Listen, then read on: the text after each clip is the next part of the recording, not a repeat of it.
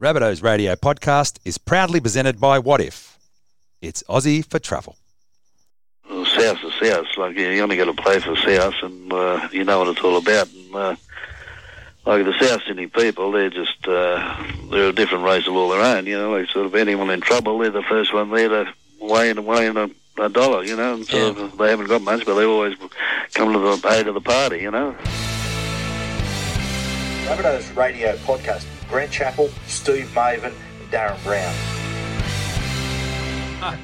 Chaps is red hot here, so I've, my phone was running hot there for a while, but Could you catch him? Well, only if I got a bit of a start. It's great for rugby league, but more importantly, it's great for the mighty Rabbitohs.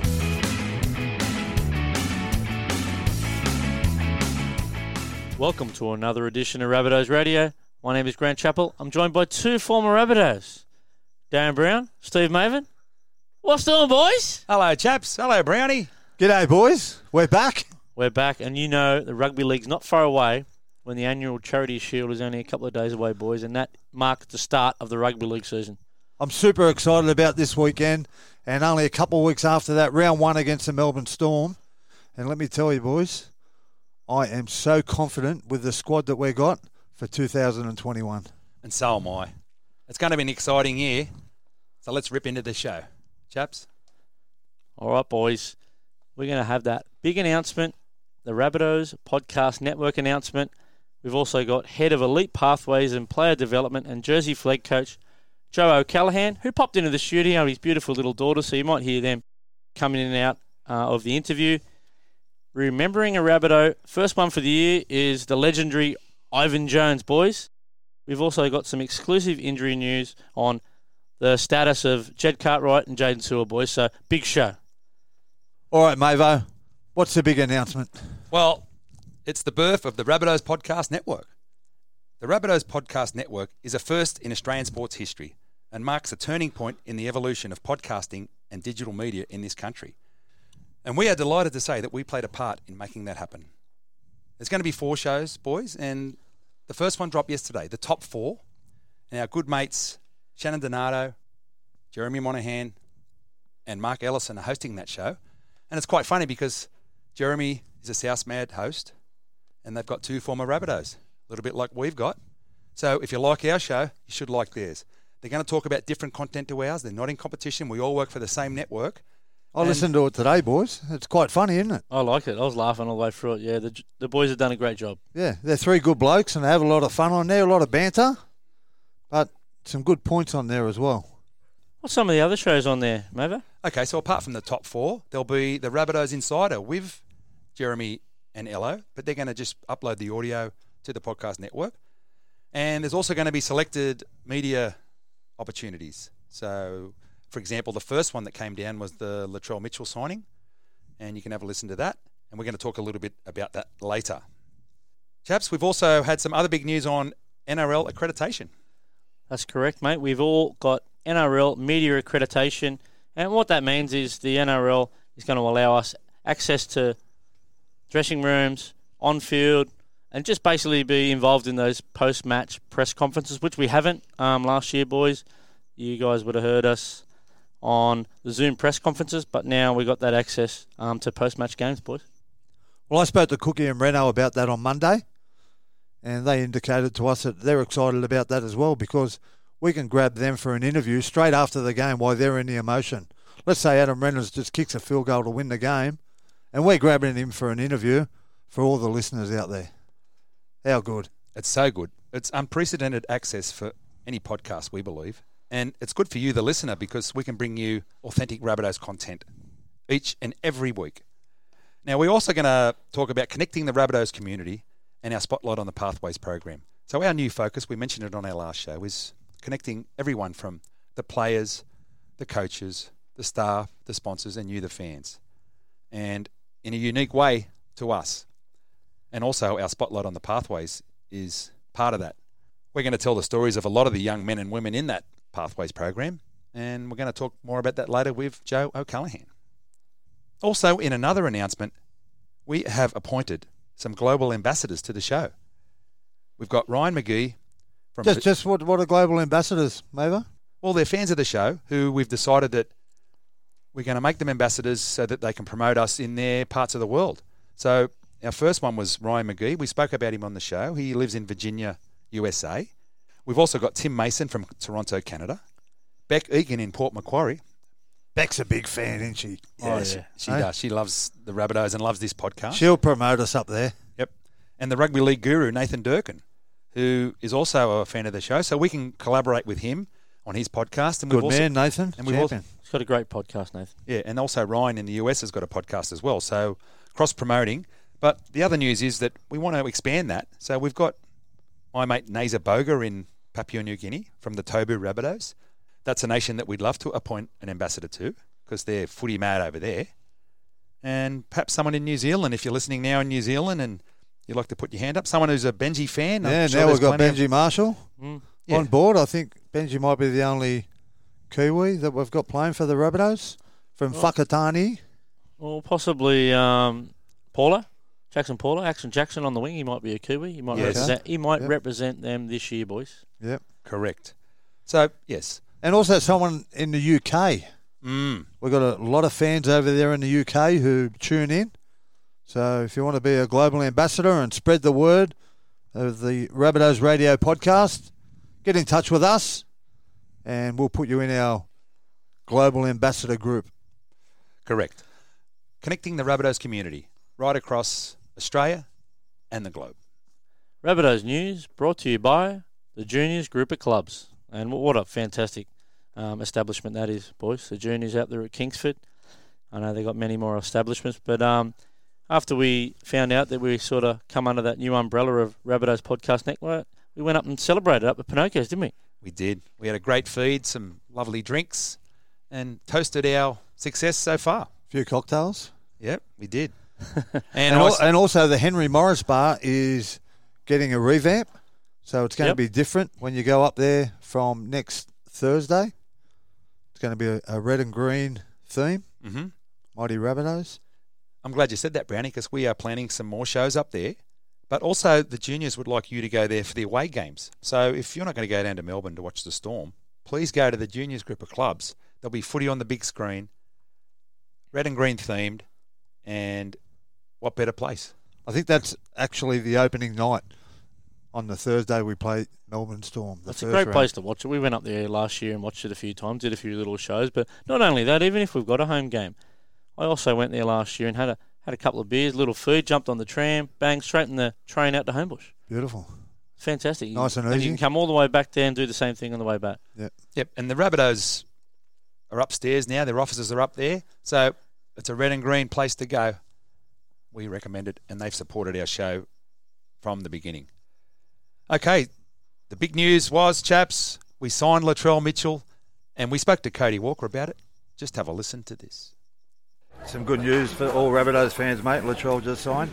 Yeah, great news. Um, great news to have a, a, a guy like Latrell um, stick around at a, at a club that I feel um, suits him and his personality and his, his brand, not only on the field but off the field as well. He's he's um, you know deeply committed to, to the local Aboriginal community and um, not just the local Aboriginal community but communities all over Australia.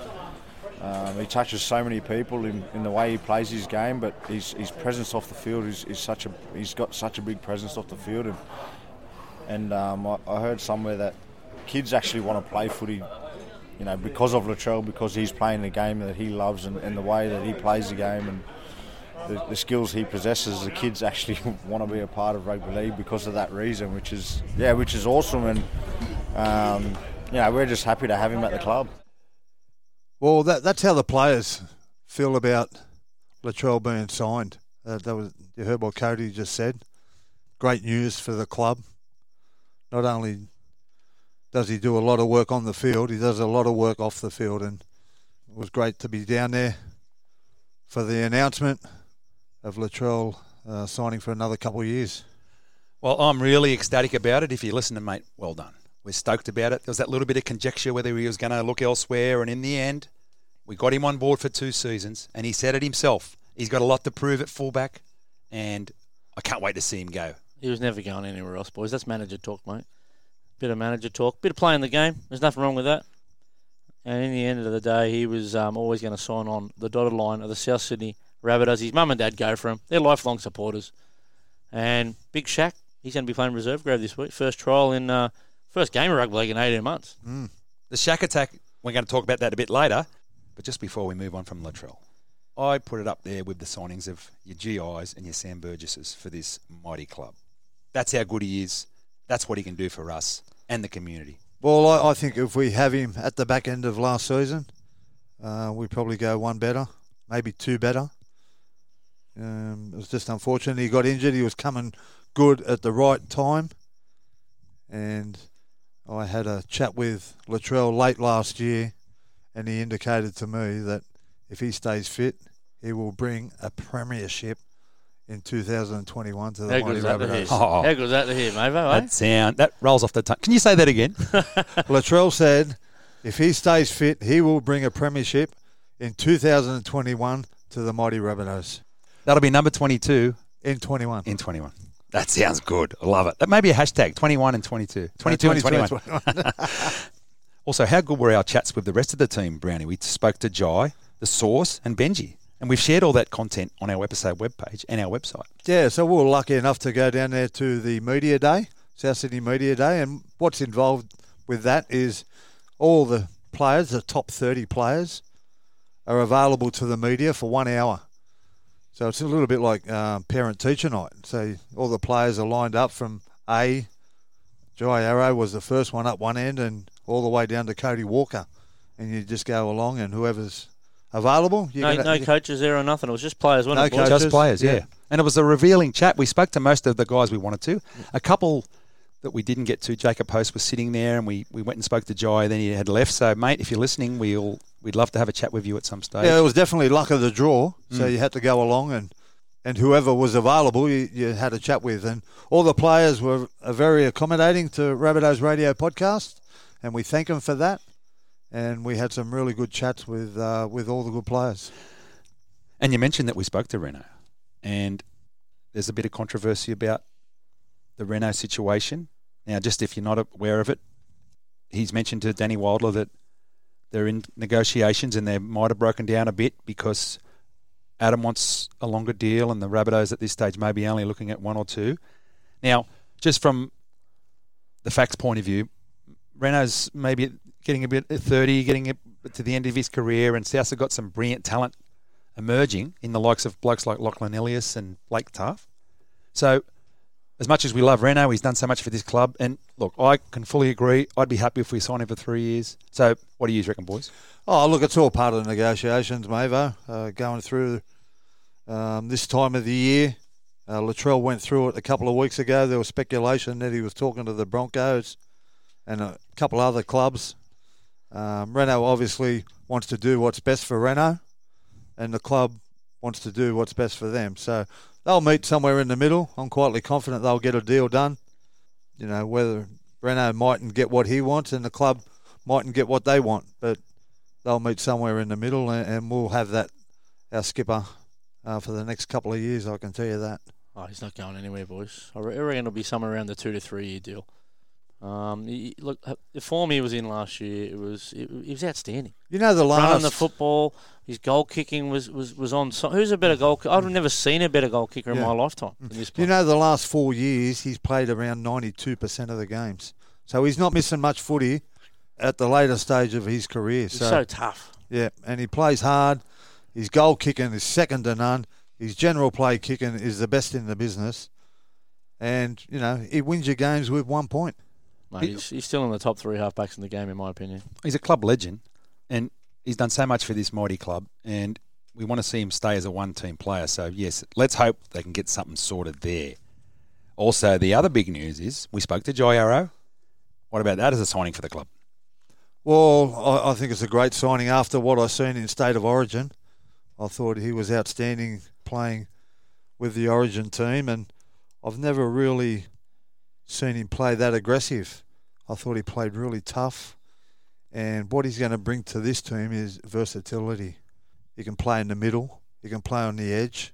We spoke to him the other day. He indicated that he played centre once. So if you want to listen to that interview, but he did say, I think Latrell run around him, didn't He He did. Yeah. So I don't think he had much success in the centres, but look, he's one of the reasons why I'm super confident about 2021. Well, Jai I, I, I want to reiterate Darren's thoughts there. Um, yeah, I, I thought he was outstanding in State of Origin. If he can bring anything like that to our squad this year, he's going to be a valuable asset. Like guys like um, Junior Tatola and Tom Burgess, they missed hardly any game time last year, wasn't he? Mm. Tom played every game. Um, Junior might have missed one or two. He can quite easily jump into a starting lineup and be your number eight or your number ten to start the game. Mm. So um, someone like that is going to be valuable in a twenty-four round competition this year, boys. And the beauty about it, Wayne Bennett had him in that Origin series, so he knows that he's got that in him. and coached him before. I think he was there uh, at the Broncos, when Broncos. Wayne was there before. So He was.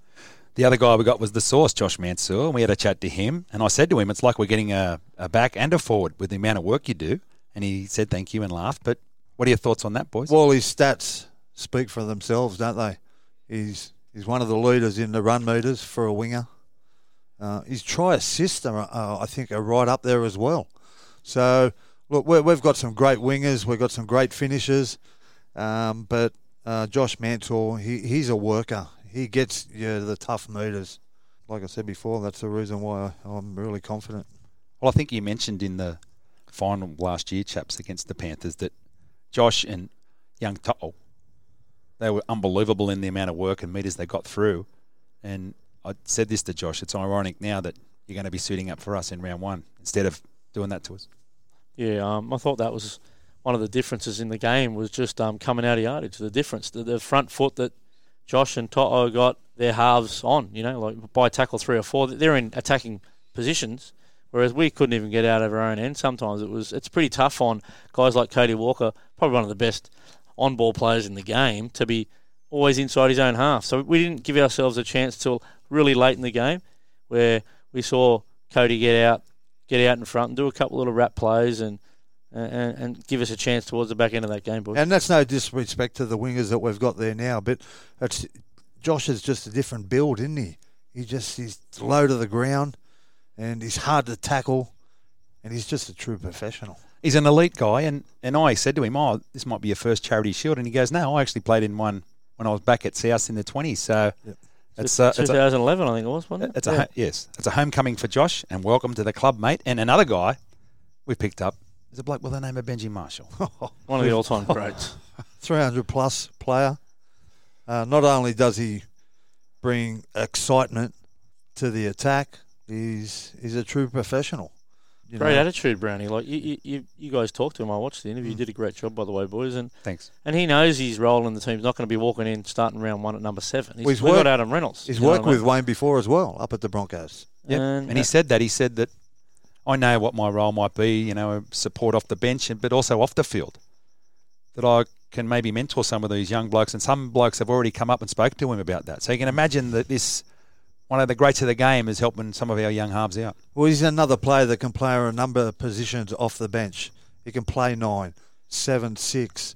You can throw him in the centres. So he's just got that versatility role. Uh, we had that with Bayley Sironen. Uh, we've lost Bayley. Jed Cartwright come in late and done a bit of a job there, but I don't think he's as versatile as what Benji is. Jed can play, you know, back row, edge, uh, centre, but he can't play in the halves where, you know, Benji covers all them positions.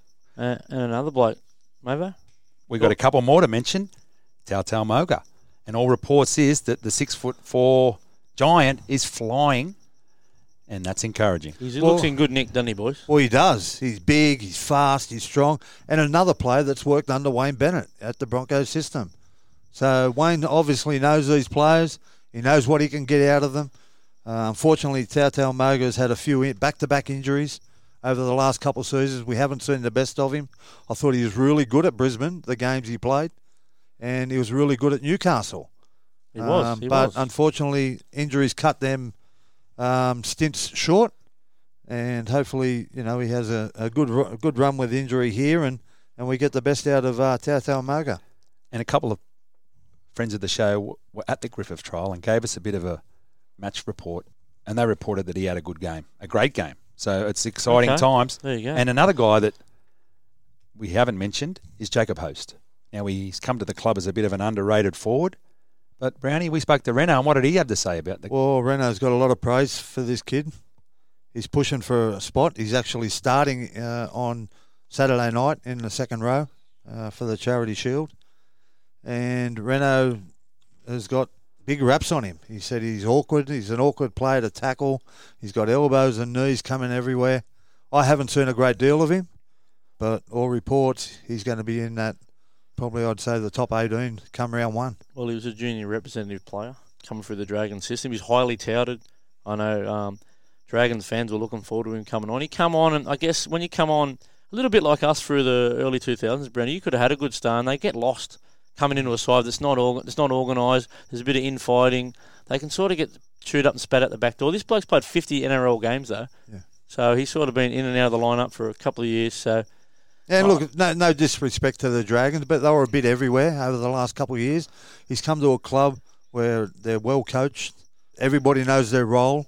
It's like when people go to Melbourne; they all know their role, what they're what they're doing. I thought that when you were saying it. Yeah, so, so there you go. You know, it's, he's come here and We're the new Melbourne. he might have yeah, well exactly he might have uh, thrived in that uh, environment. And by the sounds of it, uh, he's going really well, and really looking forward to watching him play. Well, this is the reason why we're all excited because we made the top four the last three years, and now you've just added these five guys into the mix. It's like they're missing pieces of the puzzle. Yep. So there's high hopes for this team. All right, Mavo, where's that exclusive injury news we got?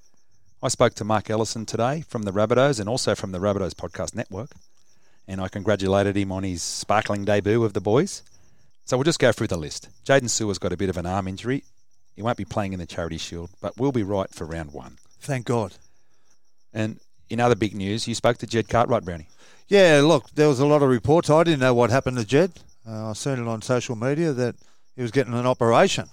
So I contacted Jed, and yeah, look, he's uh, he's had a bulging disc in his back for quite some time, and it was giving him some nerve pain down his leg. So the best thing to do was go and get the disc shaved. He had an operation, and he'll probably be out from you know six to eight weeks, and hopefully we'll get him back for the back end of the season. That's a big blow, isn't it? Well, it was because I thought he he done really well last year. The couple of games he come in to the team late, and I thought he was really good in, in the games that he played. Oh, he was. He was, and we had him on the show. Yep. And we'll get him back too to tell us how he's progressing. So we'll just move on with what Mark Ellison said. Obviously, Latrell played good the other night. He's good to go, as is Cam Murray, after suffering that injury in Origin last year. Liam Knight suffered a concussion at training and won't play, but he should be good for round one. Braidon Burns and Taane Milne are injured but progressing well. They won't start the season, but may be available by rounds four to six. And the Rhino finished off with Benji will probably play from the bench, but he's fitted in well at the club. So that's great news. And thanks for that, LO, and good luck with the Top 4 podcast, part of the Rabbitohs Podcast Network. Thanks, Elo. On yellow. We're going to chuff off to a break here on Rabbitohs Radio Podcast. But at least they saw South Sydney. At least they saw them rise. They will always know South Sydney with glory in their eyes. Okay, Rabbitohs Radio listeners, we've got Joe O'Callaghan in studio. He's got his young daughters in here, so apologies if they do come in and have a little yak to dad.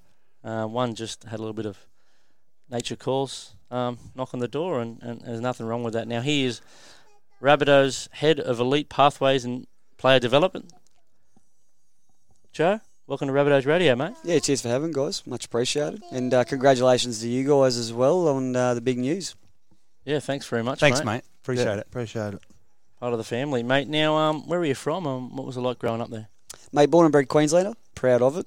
You might know it. It's it's up north. I think we've won the Origin a few times uh, over the last, last few years. So we're doing something right in the water up there. Uh, Rockhampton. It's a, a regional town in CQ. Uh, born and bred. Played all my footy through there. Uh, got into coaching quite young. I'm, I'm I'm I'm 37 this year. I look like I'm 52. Of Benjamin Button in reverse, but uh, uh, mate, actually actually started getting coaching when I was 16. So I've been coaching for about 21 years now. Wow. Um, so my first team I, I did was I was uh, playing local grade up there. Um, I think it was to get a bit of cash on the Sundays. You know, coaching the under eights. It's still the hardest coaching job I think I've ever had. The local under eights, and then it just kind of got the bug and, and, and went from there. Um, so. Uh, footy's taken me a fair bit around Queensland. Uh, so uh, spent some time in Brizzy, uh, Tweed Heads Seagulls on the Gold Coast, uh, East Tigers. Uh, was lucky enough then to go full time up in uh, beautiful Cairns in the tropics uh, for four years. I was uh, two years up there as the assistant coach for a, a club named the Northern Pride, uh, and I also run their academies and their high performance stuff at the time. I was lucky enough to work with Jason Demetriou as, as, as the head coach during that time. We uh, had a bit of success, won the national title in its first year concept against Penrith, uh, and then was lucky enough to coach the Pride uh, for a couple of years. Bit of a tough gig to follow. There were rumours when Jason left Cairns that uh, he shit gold, so uh, I was a bit nervous. Uh, tough, uh, very tough gig to follow, but was lucky enough to do that. Uh, took the family uh, when, when the girls were born back to Brizzy. Spent some uh, time for the last few years at Wynnum Manly, the Wynnum Manly sea Cl- uh, Seagulls, which is a great club in Brisbane with a lot of history itself. Uh, thought I'd just stick with the colours. Um, they they they, Yeah. they love the uh, colours as well, and and then look was just ready to get back into full time footy again, and uh, luckily uh, pre COVID, uh, Brock Schaefer uh, at the club, who was actually CEO at the Pride uh, at the time. So Jason, myself, and Brock were all up there together a long time ago. If you predicted what we're doing now with our career paths, you, I probably wouldn't have thought that. Uh, but yeah, no, that's what's that's what's ended up here in, in, in big the big smoke of Sydney, mate. So there is some truth that JD shits gold though, is in that. Oh, mate, around Cairns there was. Around Cairns. I mean, when, Jace left over those, you know, Jace kind of come as an unknown uh, into the into the Australian coaching scene. So Pride was kind of he'd come from England, obviously over there had a, a, a great playing career, but but wasn't an ex NRL player. Didn't have that reputation behind him. Uh, you know, he bit his teeth, and that's what I love about JD's journey as well. He, he did an apprenticeship. You know, he's not an ex player that kind of was was was, was given a, an opportunity straight off the bat. Uh, and mate, as I said, the two years he did up in uh, up in Cairns, I think he had a, an eighty nine percent win rate Mm. in the Intrust Super Cup over those two years. It, was, it was something Mm. ridiculous. Joe, just uh, I mean, you're full time now, and you've been full time for quite some time. What was your background in employment before coaching? Yeah, so the couple of times I've jumped in and out, uh, I'm a school teacher, so don't hold that against me. Um, so, uh, look, I've done that that side of a career as well. Um, been lucky enough to run some school programs. Um, Marsden High is probably the main one I worked with, which is Cameron Smith's old school up in Mm. Brisbane. Uh, and then did a bit of deputy principal work, and that's when I kind of knew I want to get back into full time footy. It's it's um, it's tough. Life, I'll be honest, life of school teachers and educators in society at the moment, especially in the public system, it's it's it's tough work and just knew that my passion was back, wanting to get back into the game full time. Tell us about the program you did up at the Pride where you work with Indigenous kids, and I think you used your education skills to help the, the young blokes. Yeah, look, it was a pretty unique thing there. Uh, in a nutshell, uh, the Pride couldn't afford the salary, and I guess Education Far North Queensland needed the brand, if that makes any sense. So it was, it was a bit of a first ever in, in Queensland. I think it was actually first in the country where I was based at the football club full time under their branding, uh, worked for them, but was was still understaffed and paid by Education Queensland. Now, the benefits of that obviously is still being an employee of the state.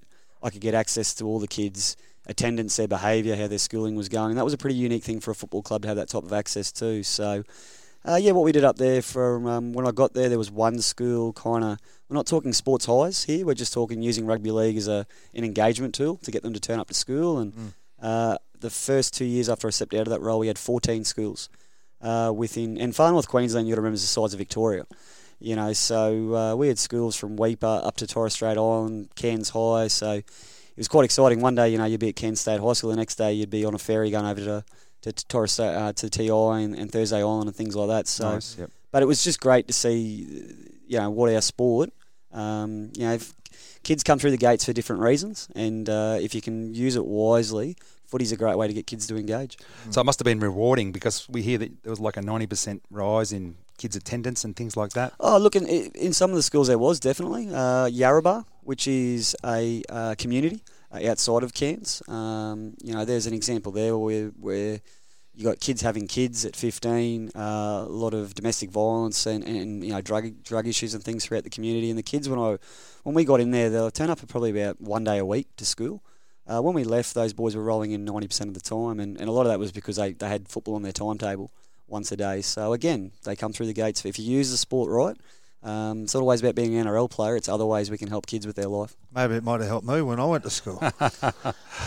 and just Alicia from South Cares, we had a meeting with a last week. Yeah, and, and great lady. Tells it how it is. She tells it how it is, but she's doing a similar sort of thing. Some of the programs she's doing with Indigenous kids are unbelievable. Yeah, definitely. And look, there's we're going to talk today about some different pathways at the Rabbitohs now. Is not just about the teams that we put on the paddock each week. There's there's a lot more work going on behind the scenes away from that. And, and one thing that uh, is also on the on the radar at the moment or a plan is how we can try to help high school rugby league uh, within the catchment area at the moment. It's it's probably it need. I'll be honest, it needs some assistance. Um, and if you can get your high school footy working well in the area, you've only got to look at some of the other NRL clubs and some of the schools they've got in their nurseries. It just it has a flow-on effect. So, look, Alicia's doing some great work in some local schools, and I think very soon the football department uh, at the club will be hopefully trying to link, and we can make some announcements there as well.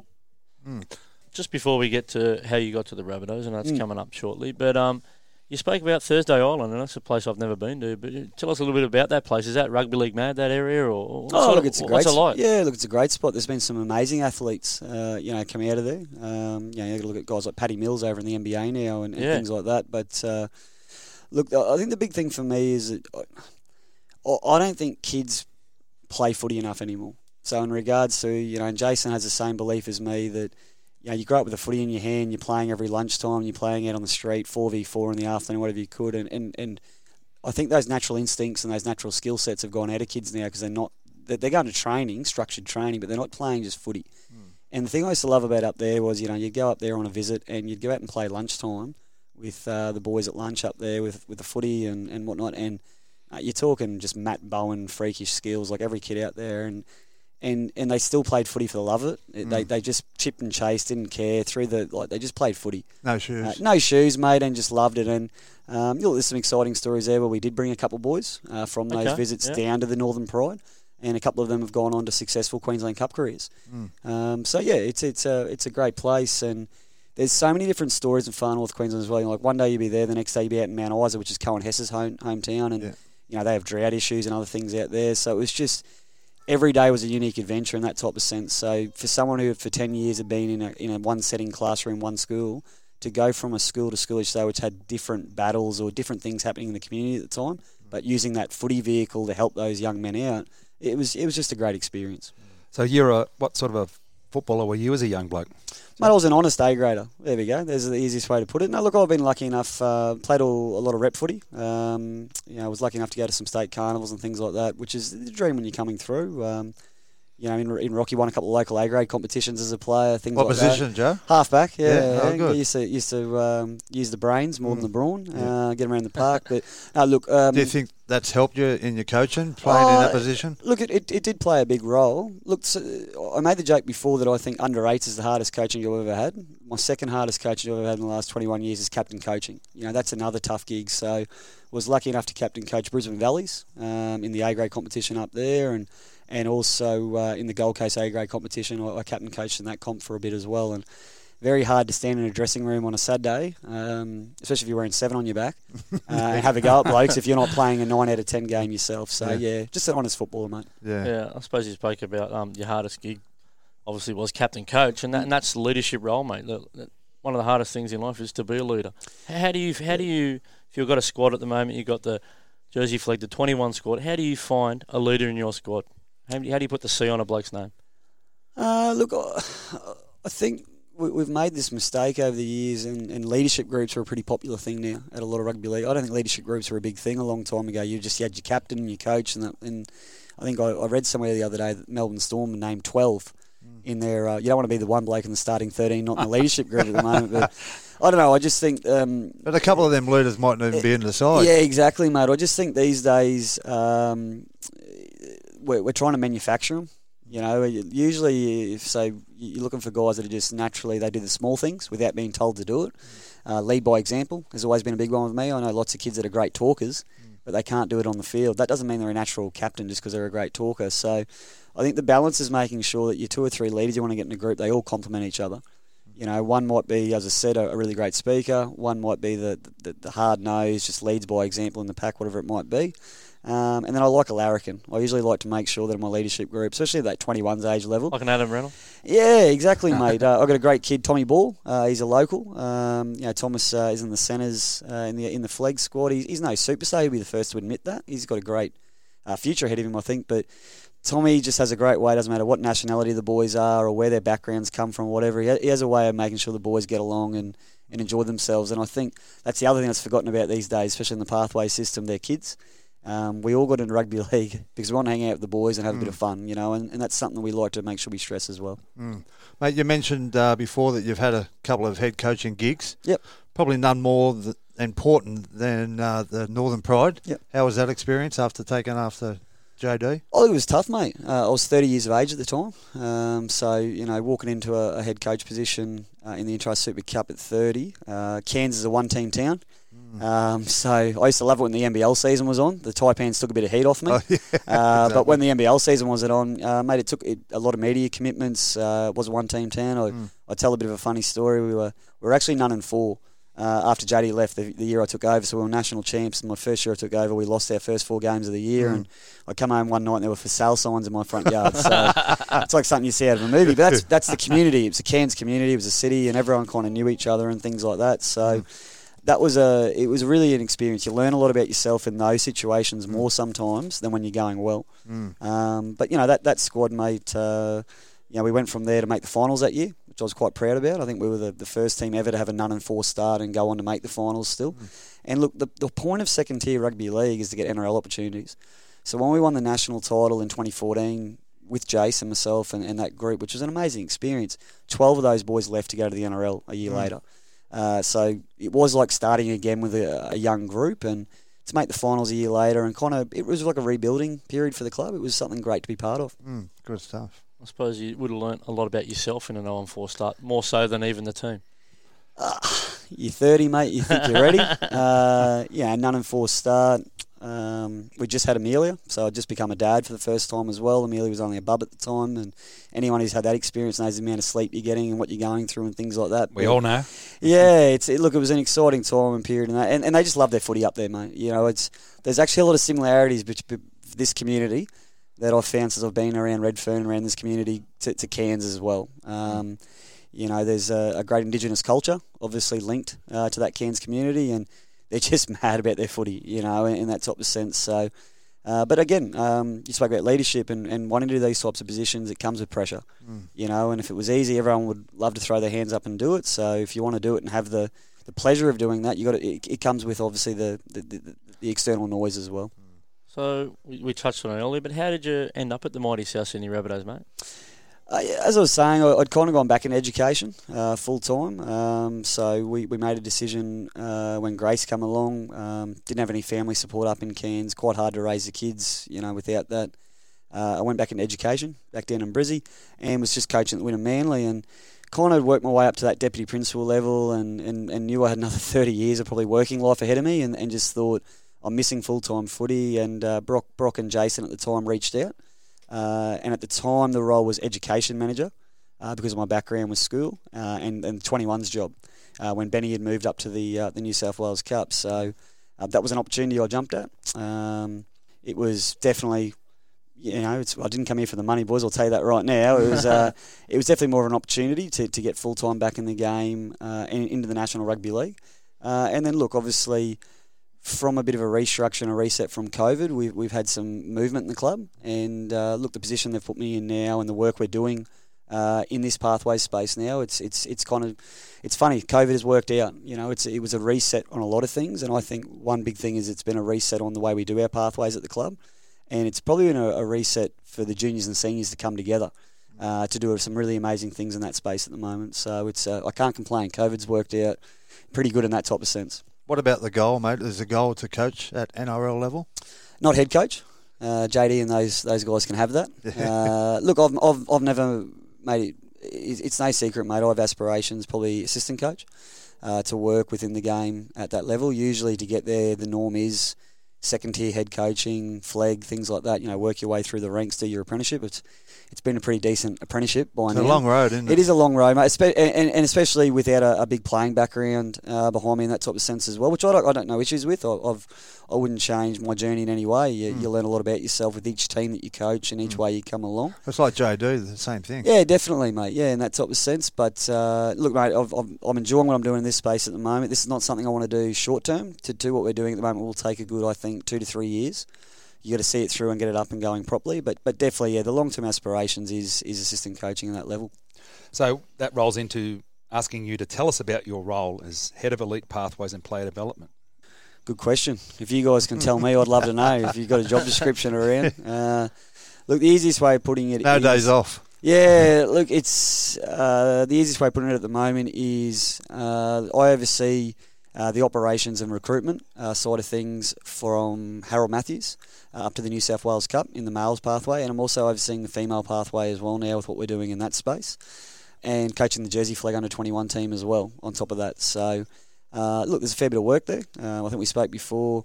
I'm the only full time staff member in the, the pathways department. I have 48 amazing, uh, you know, part-time volunteer workers that are working across all our teams and our programs. Uh, but again, it's hard to communicate and I guess lead that staff group when you're not seeing them until out of hours. A lot of it's over email, phone, trying to manage a group. You're not working with them on a day in out basis. So uh, we've got about 160 players now.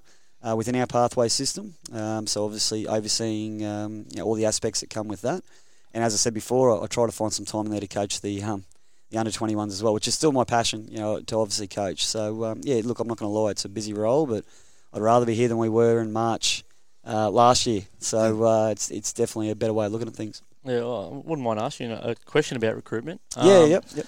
Well, so say you got like a 17 year old edge back rower playing on the same side, left side, same size, same weight, same ability, Mm. and you can only pick one of them.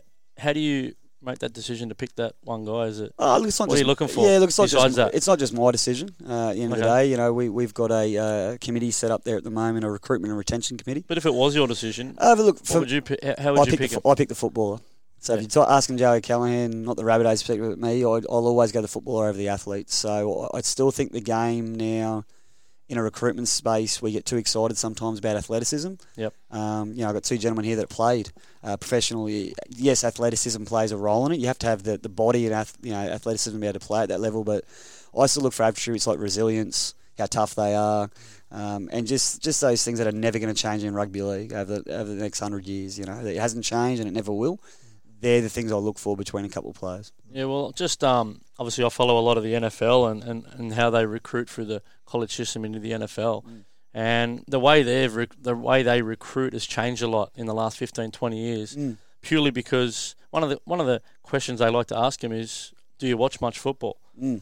Because these days there- there's so much on the iPads or the you know, the games, and, and they're actually not even interested in the game. I think there's, there's two key questions there. One is, do you actually enjoy playing rugby league? Yeah, I don't know if that question gets asked sometimes. Um, I've learned not just in recruitment, but but 20 years now coaching that pathways type of level.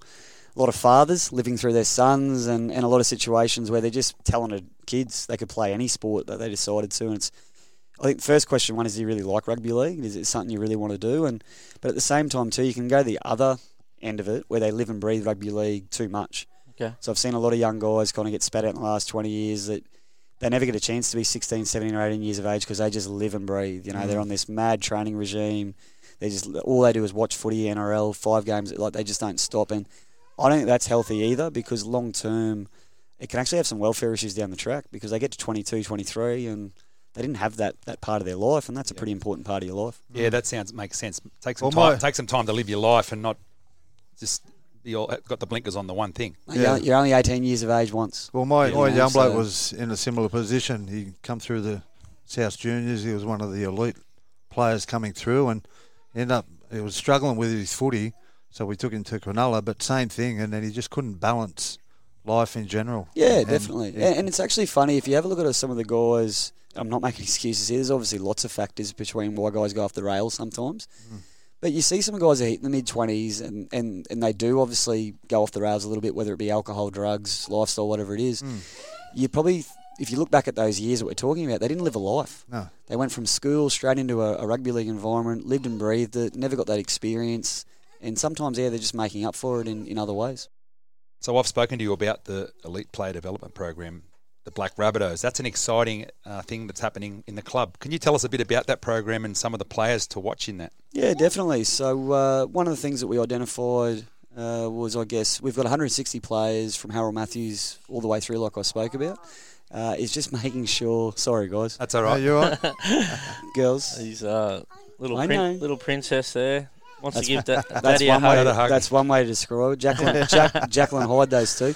Uh, as I, was, I, I think the key we found was that they're probably not getting the one-on-one attention those those elite kids uh, down at Erko when there's 160 bodies down there and things like that. So we're trying to use a bit of a different model, and instead of kind of having 160 kids there, and, and you know your Cam Murray's when they're young, you know who you know you can pick those kids a mile away. Instead of kind of fishing and hoping they work out, backing yourself, putting your money where your mouth is when they're young, um, giving them that little bit of extra uh, training they need. Um, and I only to sit there the other night. We had our inaugural one down at Redfern the other night, and uh, Jason Demetriou took them for a video session. And to see the way those kids were soaking stuff in, they're not getting that at, at the moment down at Erko. You know, it's very team focused down at Erko, which it should be. They're in season. This is more looking at them as individuals and the development they need. So, uh, 20, there's 20 boys uh, out of the 140 that we have in our program. And we also have four women uh, out of our Harvey Normans, and they're all ladies that have either played at WNRL level or have aspirations at that level. So they mixed in the other night. It was a great first night uh, off the rank. That's a monthly thing uh, that we'll do uh, throughout the year, and whenever they come in, that's full access to NRL staff. So, as I said, couple of people. I know Davey Moale is probably the one that we've all been talking about. Yep. So, can you tell us a little bit about him and maybe a couple of others? Yeah, well, see, Davey's the other end. Davey's on a development contract now, so he's full time at the club. I mean, this is kind of, if this had been around 12, 24 months ago, Davey Wiley's a great example of the type of young man that would have been in this program. Right. Uh, so he's obviously um, kind He's of. a step ahead of that. yeah, he's a program. step ahead of that program at the moment. So we've got probably, if you have a look at an example at the moment, Zane Bajorak, uh, a couple of outside backs. You look at guys like Zane Bajorak and um, Terrell Callo Callo. Yep. Uh, they're two members of that Black Rabbit squad at the moment. They've already got some stuff put in place for them to move up in the next next year or so. This is helping with that transition. At the moment, there was no real gap between when they were finishing SG Ball Flegg and then next minute they're in a full time environment, expected to be at that level. So we're just trying to make sure that transition for them is a little bit more smoother in that type of sense. So, look, they're two boys I definitely keep an eye out. One that I'm finding exciting is a young man named Tyrone Munro.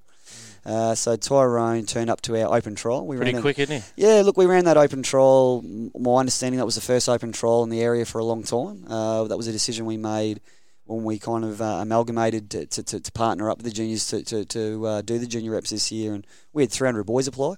Um, and Tyrone was just an off the street, uh, walk up start. He's a great story. Where's he Um, from? He's Yeah? a Maddo boy. Yeah, Oh, yeah, okay, yeah. So he, he was he was uh, with the Matraville club. Uh, we were all a bit shocked. We thought he'd probably come from another club, but Hmm. you know he was a local. Saw, applied for the trial, come in, and, and now he's found himself in that Black Rabbits program. He's very Greg Greg like. His, body shape at that age reminds me. I I remember Greg at Wavell High playing for the North Devils at that age, and he, he's got that same fen, that same shape, the speed, and, and he's a quite an exciting prospect as well. But Wow. he's a great example of someone that I think if he was only just getting the junior rep training, he's pretty raw. So we're hoping that this type of extra work and this Black Rabbits program will hopefully fast track him so that he doesn't get lost in the system like those kids we were talking about Let's before. talk about the system. How how was he lost in the system? Um, I don't know if he was lost in the system. He just hasn't been noticed. Noticed, yeah, yeah. So he's a country boy. Uh, I think he's come from uh, Tamworth Way, and Okay. uh, he, he's living with some family here. And uh, yeah, he just hadn't been picked up yet on the radar. Um, I've never been. I'm a bit different. I don't wait for the carnivals. If if you're going to carnivals to find people, you're usually too late. Like Yeah. um, you know, by then. Um, I think it's a lazy way to do recruitment. Uh, I think the best way we can do it is the open trials. It's getting out to some Friday night footy or Sunday footy local club and, and finding those diamonds in the rough. Um, another exciting thing on the back of that Black Rabbits that uh, well, this is a bit of a uh, news here first for you guys is, a, is a, another part of our EPD now is that we uh, just announced a uh, Southeast Queensland um, satellite program uh, as part of that Black Rabbits program. So um, what we're looking at there is a very small group, just about six to eight boys um, up in up in southeast Queensland. Uh, probably When you say south, where's that around Burleigh and uh, stuff and like that? it's covering Ipswich, Logan, Brisbane. We're All not just we're not just yeah. putting ourselves to one catchment, but the idea is there's a lot of great athletes and a lot of great kids up there that are getting missed. out. They can't all be Broncos. They can't all be Titans. Things like that. Mm. Uh, but I was being really clear on this. We're not setting this up because we want SG Ball and Harold Mats players. Um, the, we're not moving kids down to play those grades. This is about uh, early uh, development and recruitment of, of positions where we're lacking in the locals down here a little bit. Getting those guys on our radar, putting them in our system, and we'd only move them down if there's a great long term opportunity for them. I mean, we live in a, a city with five million or whatever it is. There's hmm. plenty of people down here, especially locals that would love to wear that jersey at Harold Matson SG ball level. Hmm. We'd rather leave these boys up with their families, finish school where they're at, things like that. And look, if if they kick on over the next few years, there's there's another great one in our stable. So we'll wrap it up, mate. The interview, it's been great. Yeah. But just tell us a little bit about what you like to do in your spare time. What are your interests outside of I don't footy? have a lot of spare time, boys. That's what I Uh, thought. gonna say Your that. plate's pretty full, isn't it? yeah. nah, look, obviously these two, as you've just seen in the last half hour, they keep me pretty busy. Uh, we've really fallen in love with the area. And I'm not just saying that as a as a tokenistic thing. Uh, we, we love Maroubra. We, we're kind of living in that pocket, and it's got a bit of a Burleigh Heads feeling to it. We've found, and Yeah. uh, my wife teaches at South Sydney High. Um, Amelia's going to Maroubra Junction, and, and Gracie's going to Garden Street uh, Early Child. So you know, like we're really enjoying the area. So we're getting to the beach as much as we can. That's probably a big part of that time. And when I do get a weekend off here, I try to hack around um, some of the golf Well, you can courses around see, here. see our host up there. He's he's a bra boy, and Well, he's the, he's the chaps is the president of the North Maroubra Surf Riders, uh, and Oh, now you can stamp your passport and uh, give you a full accreditation. It- it- Yeah, I think Sut, Sut spoke about maybe we should just buy a board and I'll walk around with it under my arm. Um, but I, I think I need to work on the tan a bit more before I get down there and start doing that. But no, it's, look, it's a beautiful part. Uh, we've really fallen in love with it. So hopefully, what we're doing down here is not just a, a short term thing. Hopefully, uh, I am here for a, a bit of a while to, to really set this up properly and, and, and hopefully put some foundations under it. And uh, yeah, for the family's sake, we, we really enjoy enjoy the area. and it sounds like the club's right behind you in doing so. Oh, look, I, I'd like to think that um, both. Uh, I can't speak highly enough of the juniors. You know, the, the history behind um, the junior reps program, what they've done. It's it's a great.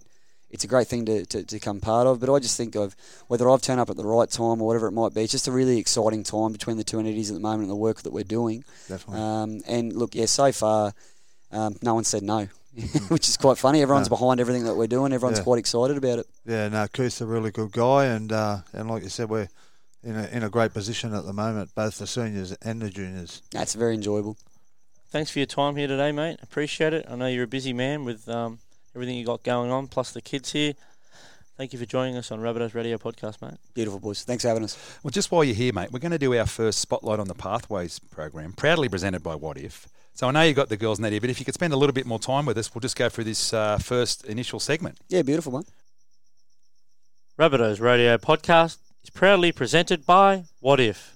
It's Aussie for travel. And they've come on as a major sponsor for the Rabbitohs Podcast Network. And also, Mavo, you can save an extra 15% on select hotels with our promo code for fans. Whether you're travelling to a game, booking a work trip, or organising a holiday, remember to use our code Rabbitohs15. Wotif it's Aussie for travel? So we went to the games the other day at Mascot Oval, and it was great. Hot. We, we It was spoke. hot. It was hot. we spoke to a lot of the kids, and um, you mentioned the 48 part-time staff that you've got there, and people like Brent Hill, Benny Hill's our mate. Mm. He's working with them, and Jan and Michelle, fantastic ladies. So there's a lot of talent and people working behind the scenes to help you out. Yeah, I definitely, mate. Uh, you know, it's it's your it's Scott Grays of the world, Cole Matthews. I'll give some, you know, Perry Johnson. You know, it's it's those types of names that in those gear steward managers roles behind the scenes, and and I think we're trying to. There's two things we're really trying to build in that pathway zone. One is that they these kids actually understand the history of the brand that they're representing, uh, which a lot of them didn't. Uh, well, I don't think they did appreciate it enough, the privilege of it, and we're we're doing a lot of work on that. And the other one is humility you know, and, and we're hoping that they're respecting and, and, and see all the work that these these adults uh, are putting behind the scenes for these young men and women. So just before we move on to the Harold Mats, I spoke to Luke Curry, fantastic guy. We had him on the show last year. He said, "Oh, I'm going. I'm going. I watch the races. It's Blue Diamond Day." So I'm sitting there watching the Blue Diamond. The jockey that wins the race, Luke Curry. So I, te- Omen, Omen. so I texted him. I said, "Hope you backed yourself." He said, "No, I didn't." so the Harold Mats, it's under 17s. We'll just go. Do you want to just tell us how they're going and um, where we're at with them? Oh, look, they've had a tough start. You know, there's there's no doubts about that. Bo Falloon's finding out what coaching's all about. Uh, you know, he's doing a great job, Bowie. I can't speak highly enough. And uh, yeah, we ran that open trial for a reason. You know, that last year's Harold Matt's crew uh, had a really tough year. Uh, they had some pretty big scorelines put on them last year, so we made a decision to run the open trial, uh, put a bit of a squad together, and, and change that up a little bit. I want to be really clear on this. They've been in every game of football they've played this year, and that's probably the, the hardest thing to watch. It's there's a difference between you know, getting beaten in junior reps across a whole 70 minutes. Um, but being in that tight, you know, they, they were really in the game out at Penrith, um, you know, Manly. Uh, they, they, they, they kept them scoreless in the second half and led 12 6 on the weekend against the Dragons. But unfortunately, they just haven't been able to put together that, that full 70 minutes yet. So uh, hopefully we see that in the coming weeks. So a lot of a lot of po- sorry, Mavo, a lot of positives there you can take out of that. Oh look, uh, mate, they're, they're a great group. They're, they're, they're trying hard, and, and Bo, Eddie Payer, Johnny Tarper, the, the the coaching staff, they're they're working behind the scenes, and I, I think I think the win's not too far off. Hopefully, it's the Knights this weekend. Yeah. I felt sorry for Bo because when I got there, I spoke to him, and you could just see the the disappointment, and he, he was just like shaking, and he really wears his heart on his sleeve because he said the boys led 12 0. They had an opportunity to score another try, and just, yeah, so he's doing everything he can so they can be assured that Bo is the right man for the role, like you said, and, and whatever needs to be done, he'll uh, he'll do it. Beautiful. He, he wants to win. Mm, You no, know, and, and he has the expectations with that group to win, and I like that. You know, and he played like that as well. Well, we've only won the Mats once, I believe, back in the seventies. It's, it's been a long drought in that Yeah. group, and, and Bo's not here to be competitive. He he openly Mm. he trains that group, and he tells those boys that we're here to we're here to compete in this competition. Like we want results, and I like that about Bowie. Yeah, and I said to him, I'm glad you're coaching, and I'm just reporting on it because you've got the hard job and I've got the easy one. They've had a couple of injuries, um, you know, in their defence and one suspension or two in that first game. Yeah, big, they have, big, mate. big Daniel's back this week. He's, yeah. a, he's a hard running front row, someone to look out there for. Fans, before we roll on to the SG ball, eh? yeah, no, go. I was Oh, going to touch ju- on the SG ball. So, good mate of ours, Tim Blockhead McGrath, both his sons playing that team, Cooper and Ryan. In the Maddies, Yes. yeah, the twins, yeah, yeah, Yeah. I can tell them apart now. So it's uh, Yeah. took Yeah. me a while, but I've worked them out. They're big lumps, they're kids too. They mate. Well, Ryan's a Ryan's a lump of a thing, and Cooper is uh, he's a bit of a, a John Sutton style six as a kid. You know, Yeah. he's a nice big thing as well. But um, look, they I feel for the boys. Typical twins, they kind of get thrown under the same banner, but they're Yeah. both very individuals, the two of them, and, and they both have very different football games. So, the SG ball, they're going well. What are your thoughts there? Yeah, let's not get too ahead of ourselves. Uh, I'll be out in a minute. Good girl. Do you want to sit with Daddy? Will? We won't have we won't have Daddy too much We'll longer. sit with. Daddy. You come you sit can sit with me. here. You, You sit can with me here. once. all right. Um, you guys tell me when's the last time we won a ball? Um, I think it, I won it in '86, and I think we've won it after that. Ninety four. Yes, I I think think, it was a 94. Stevie Driscoll. It's been a long time. Yeah, it has been a long time. yeah. Um, I- I believe we have a top four team here. Uh, I think if we can keep uh, the cattle on the park um, that, that's there at the moment, um, really got a tough game in the Knights this week. Uh, We're gonna. we I love about junior rep footy. It's a, it's a small season. You kind of find out a little bit more about the team every single week. We found out a lot about this team in the last few weeks. Um, they had a really bad trial against Balmain. Uh, in their last trial, got 40 points put on them. Yeah, I was there that We day. people, that, people yeah. hitting panic stations a little bit. Uh, We Mm. took the kids away on a camp with the Jersey Flegg, and uh, Leon uh, Lachulip, who's head coach uh, for that team, um, himself along with Rennie and and uh, and Johnny Sut, Sutts, yeah. yeah. working with him. Leon's done a really great job of, of kind of bringing that group together. They, they, the Balmain kind of kind of game show. We've got some great individuals in that group, but they kind of weren't really gelling too well, and they've done a great job that staff, and we've seen some great results. I mean, beating Penrith at Penrith in round one. Uh, it's been a while since we've done that out there in the junior reps, and they've kept building. But I think if this group can keep building the way they're going, they could give this a red hot crack, and, and that's how we're treating it. We're definitely not just happy that we're going well. We think they've got the potential to uh, to go all the way. Mate, This group. They played a good brand of footy last week. Got a little bit sloppy towards the end, but uh, They probably play too much footy sometimes. That's, Yeah. the, that's Mm. the issue. They got too much footy in them. But uh, th- that's our philosophy as a club. You know, if you watch the way our NRL plays, I think we play probably the best attacking brand in the National Rugby League, and we're trying to now get this going all the way through the pathway as the same philosophy in the way we attack and defend. And the kids are slowly getting when to play it and when to kind of you know calm it down. I think the Manly game was probably the best example. They led 22-4. That's a time maybe to calm it down mm. a little bit, and they, they hurt themselves and mm. probably learn a great lesson out of that game. But mm. I- I think they play a great brand of footy, and, and that's what we want to do. We don't just want to play a bash and barge type of who's the biggest kids you know around. We, we, we want to make sure we're playing a. We're trying to get these boys ready for NRL, and they need to be able to play that style of footy if they are going to be able to work through the ranks in the coming years. And you mentioned um, young Tyrell. Colo Well, Colo, well, how, is we've done how you say that. it? Well, we've done that without hasn't played Tyrell. yet, yeah, he? he hasn't played a game, and he's Yeah. the captain of that group. Yeah. So I mean, that's that's quite exciting as well. You know, we're sitting undefeated at this stage, and, no we Davey last week. And uh, look, uh, that, that's again, you know, you find a lot about a group, and I thought last week was a great experience for them to think, well, we're going well, but we did it without Davey as well, which is a, a great experience for him. But look, Terrell, we're just having um, obviously the concussion and, and the rules around that now. We, we take that quite serious at our club. Um, he hasn't been fully cleared yet, and, and we won't even put him at risk until that has been fully cleared. So, uh, mate, hopefully in the next couple of weeks, and we, we get a pretty handy kid back for the, the finals run. Yeah, wow. There, there are a couple of kids there that I don't want to single too many out, but uh, Louis Grosmy on, on the left edge, I think he played. Yep, yep. And there was a little kid that come on. Uh, yeah, yeah, yeah, yeah. Archie Donnelly. Archie in the 14, Donnelly, he's yeah. a local as well. Yeah, we know he's old man. Yeah, Bull, son of Bull. Yeah, well, mate, he's he's put the he's put the great the colours on now and got out on the field and did a great job. And, and look, it's it's an easy pick. He's got his jersey again this week against the Knights. He's definitely in a it's going to be a step up in class uh, this game this weekend. But they're the types that you, you asked me before when it comes between two players. Um, you know, Archie got an opportunity in that 14, and, and he's not the biggest No. uh, utility getting around, but uh, he's tough and, and he does some great work off the ball. Well, standing down that end, he, he come on, and I think he made about oh probably six or seven tackles in a row. They had back to back sets, Yep. and he was all over the place. I mean, he, he made a tackle in the middle of the field, and then he saved a try on the edge. You know what I mean? Th- So that, that jersey means something to him. that's And right. You can, Oh, it you can Mm. tell that already at that, that age, and, and, and it comes across in the way he plays his footy. And um, look, they're, they're things that excite us at the moment. yeah, good luck to him. We bumped into Louis' mum too, uh, former Iron Woman Sam O'Brien. Yeah, he's got a fair pedigree, Yeah. uh, Louis. Uh, I think we, we forget Louis is a year young as well. So Louis got another year of SG ball. He's, Wow. he's a year younger than a lot of those boys, and Yep. You wouldn't think it when you look at him. Got a good Uh, build on him, He's Joe. got a great build on him, mate. And uh, look, we're just happy that he's home in the right colours. Uh, Mm. he, he went over to the other side for a season. He did. And uh, look, he, he's, he's happy back at the, the Rabbitohs, and I think he's got a good future in that jersey. Bit of footwork at the line. Yeah, he is, mate. Yeah. Tough. Yeah, yeah.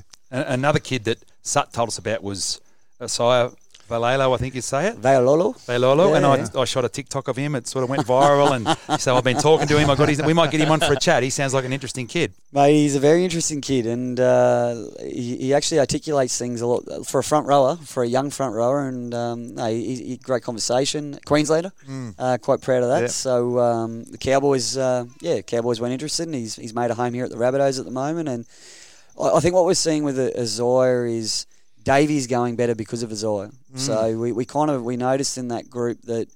Dave needed a bit of support. Dave needed a bit of support around him, so we went and found a couple of forwards like Grossomy. Tallis Duncan is another uh, Yeah. forward that's Yeah. come into that group, and Isaiah as a front row partner for Davey just complements him so well. That, that you couldn't find two different front rowers Yeah. uh, than these two, and, and that's what you need in a football team. And and Isaiah's that one that will take the kick off. He'll take that hard carry, and, and he's been a big part. I think he's probably one of the. I I love that you bring him up. He's probably one that isn't getting the accolades that some of those other boys are getting at the moment. But trust me, he's been a big part of that start to the year. Very for the aggressive, isn't he? Yeah. He only knows one way, mate, and it's uh, it's Hard. straight. Well, this is the beauty of this segment, and we're letting our listeners know about some of these kids they might not have known about. And And we need the listeners to go out and watch them as well. yeah, Make yeah. a bit of time and, and get out down to Redfern Oval when they're playing. Yeah, Redfern this week, uh, midday and 1.30. And Yep. uh, they'll be high quality games. Yep. Uh, they'll be high quality games, those two games. And, uh, you know, one thing we've spoken to those boys about is how much of a privilege it is to play at Redfern Oval. Uh, and hopefully they put a show on for the uh, the crowd. Oh, exciting times. And another interesting one is Tallis, Mm. and we believe he was named after the great Queenslander Gorden.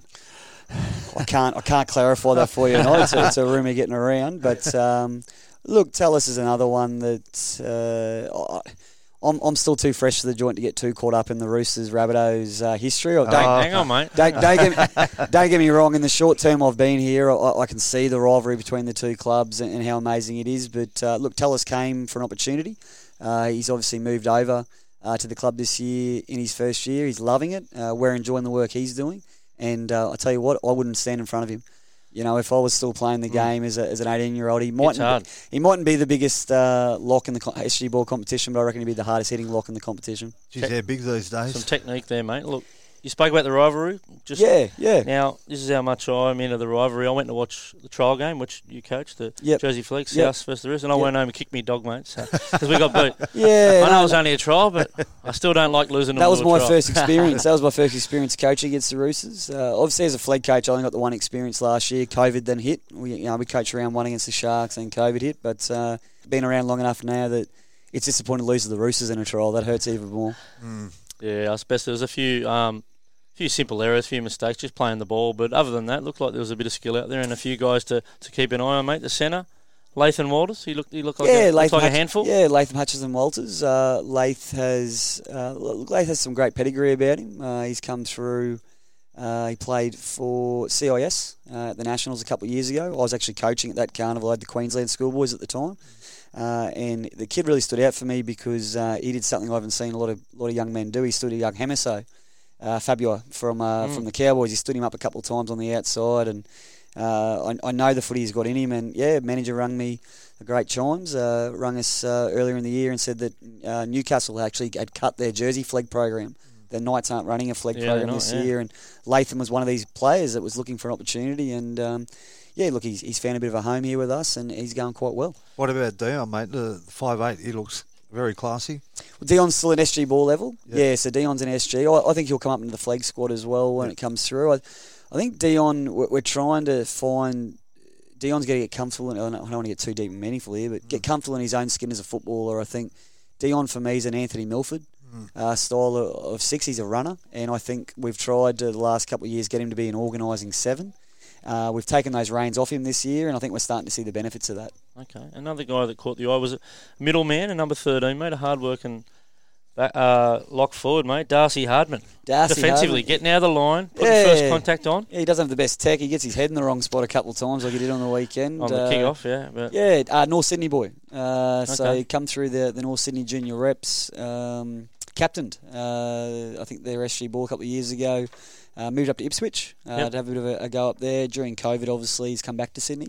Um, but again, just a, a training trialist that came to the club, and you know, Mark Ellison and myself, especially in that Flegg age group, uh, we're really trying to focus on, on, on young men not chasing the money, but young men chasing The op- opportunity. Yeah. And, Yeah. and Darcy's a great example of that, mate. You know, he's he, he's a he's a great taller. He's a hard worker. Works for the National Rugby League in the development officer role. There you go. Um, and mate, he, he's just he pays attention to all the small things, and, and hopefully he has a big year. he caught the eye defensively. And also a big big unit. Um, carried the ball, a couple of big carries. That Augustine Stowers, I sat with his parents now. They're really, really nice people. I think they were down from Queensland, they said.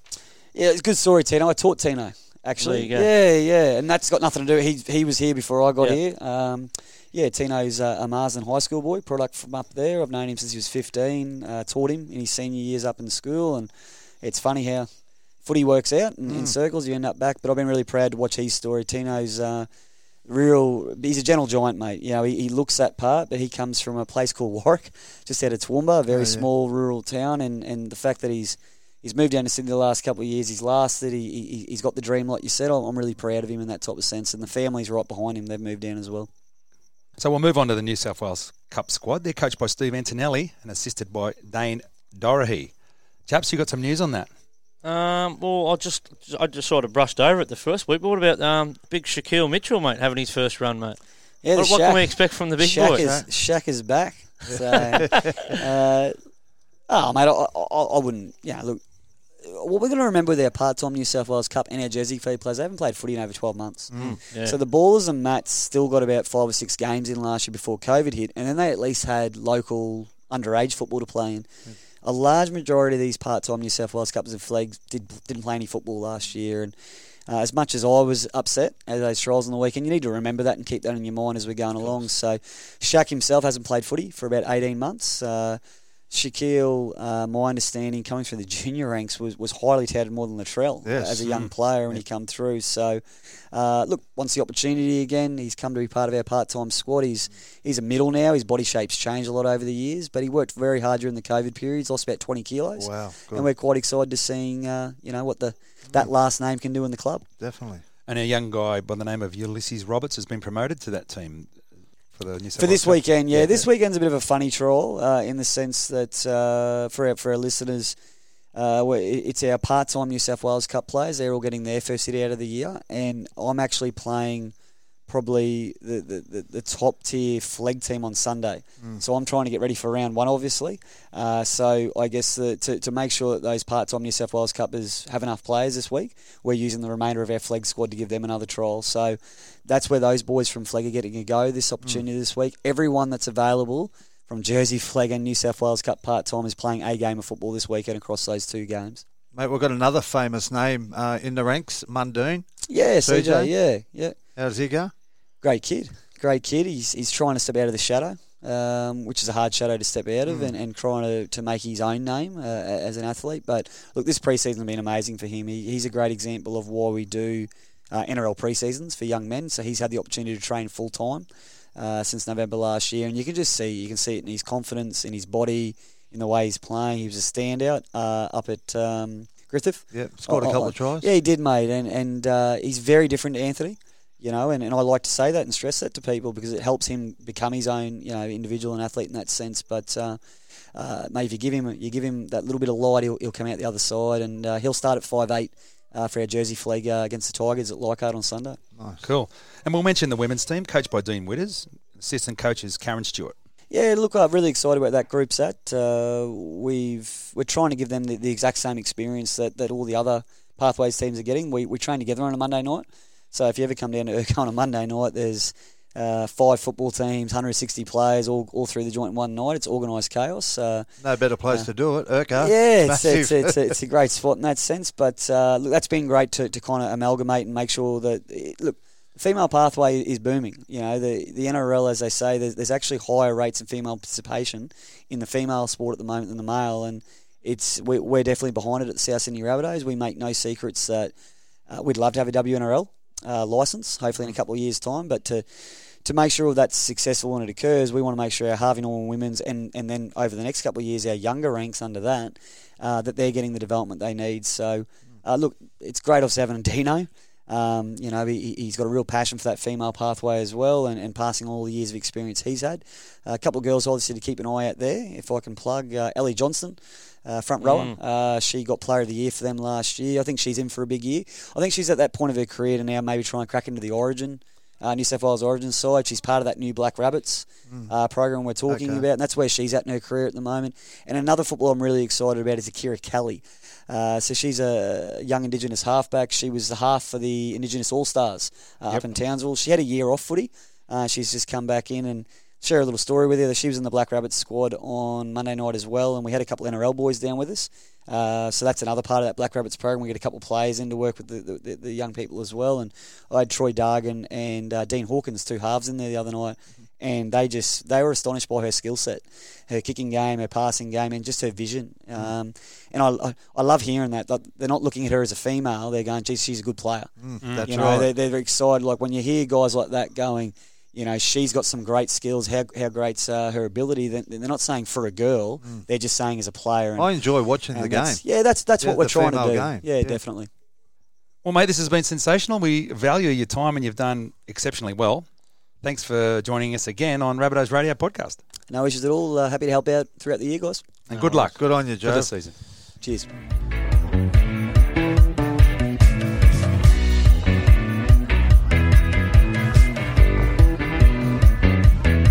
We're going to preview the 2021 Charity Shield up there at Mudgee, 6:30 p.m. Glen Willow Oval, boys. Well, Thoughts on that lineup that um, Wayne Bennett's um, announced this Oh, week? look, I, I think he's picked uh, the strongest, one of the strongest lineups. We've only got a couple out, like we just said before. Uh, Jaydn Su'A's out injured. Uh, Liam Knight, who would probably both come into this side. But apart from that, it's a strong outfit. I think uh, the 1 to 13, you'll probably find they'll only play about 20 or 30 minutes. And a lot of the young kids who have been nominated on the bench, uh, I think they'll get a lot of game time, including Blake Taaffe and Dean Hawkins.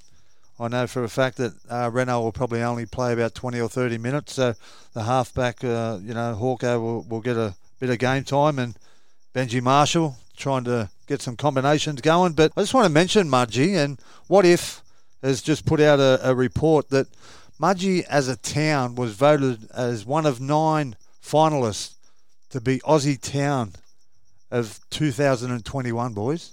So Wow. that, that just proves to you what a great town Mudgee is and how fortunate the Rabbitohs are that we're there for the next couple of years as well.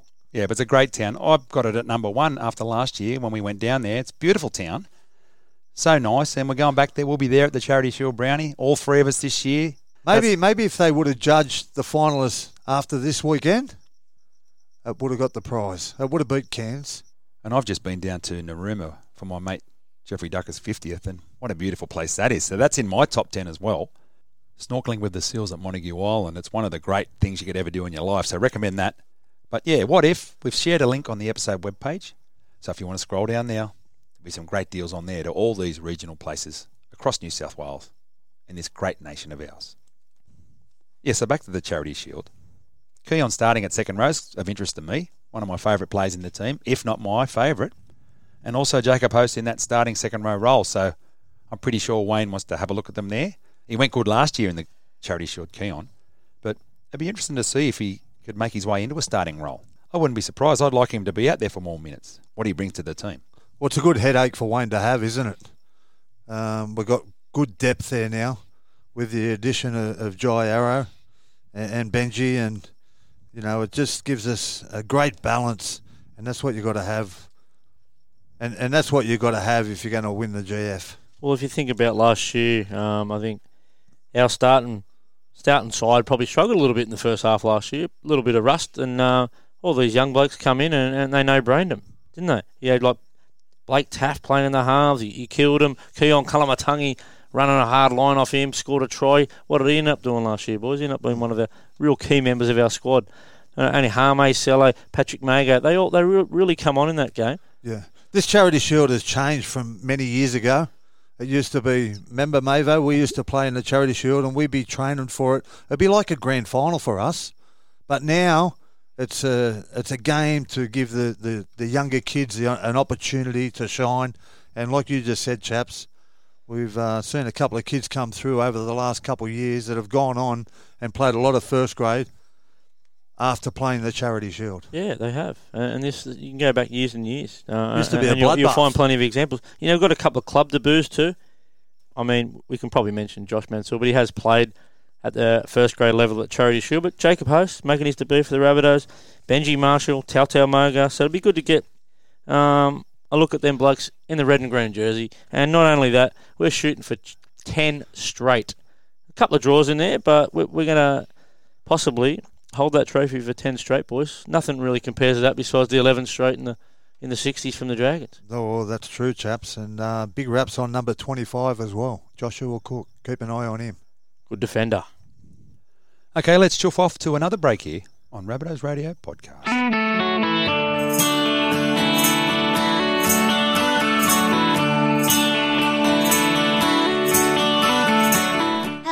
My name's Magenta. This is Remembering a Rabbitoh with my pop Ivan Jones. This is Remembering a Rabbitoh, brought to you by Export Freight Systems. Now, Ian from Export has come on board again.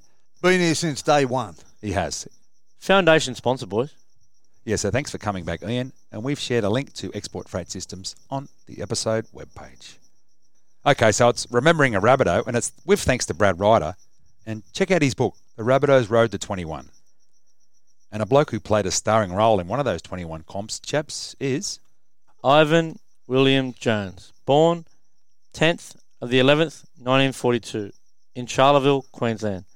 Rabbitoh number 532. Ivan played A grade as a 16 year old halfback in Dalby, which is situated in Darling Downs. He then moved to Brisbane South as an 18 year old in 1961 and played in the grand final, losing to the Brisbane North Devils team and off the back of that performance was selected in a combined Brisbane rep team that finished up playing a touring New Zealand side in 1963. In 64, he moved to Rockhampton Brothers, where he was picked in another rep team representing Central Queensland against a touring French side, and Ivan was named man of the match, boys, in a 22 to 2 victory. The following season, he joined the pride of the league, the mighty South Sydney Rabbitohs, in 1965 at the tender age of 22, and he made an immediate impact, playing in the most famous grand final of all, the 1965 loss to the St George Dragons, in front of a record crowd of 78,000 plus. You know, he got uh, nominated for Buy of the Year in 1965 as a young 22 year old coming from Brisbane to the city and made a, an immediate impact with the mighty Rabbitohs side. And, and, like I said, was voted as one of the buys of the year. I would have been a big, uh, big transition, boys. There's only a couple of thousand people lived in in um, Dalby, that A grade side. I think I read it was something like six thousand at that period. So coming down to the big smoke would have been a signed for big about. change. I think he signed for about 500 quid. Wow. big money back in those days, There I you go. suppose. But Huh? yeah. Two years later, he was a key member of our premiership winning team in 1967 over the Canterbury Bulldogs. The following year, Dennis Pittard and Bobby Grant were the preferred halves, but Ivan didn't drop his head. Instead, he focused on winning the comp in reserve grade with his great mates Jimmy Lisle and Bobby McCarthy.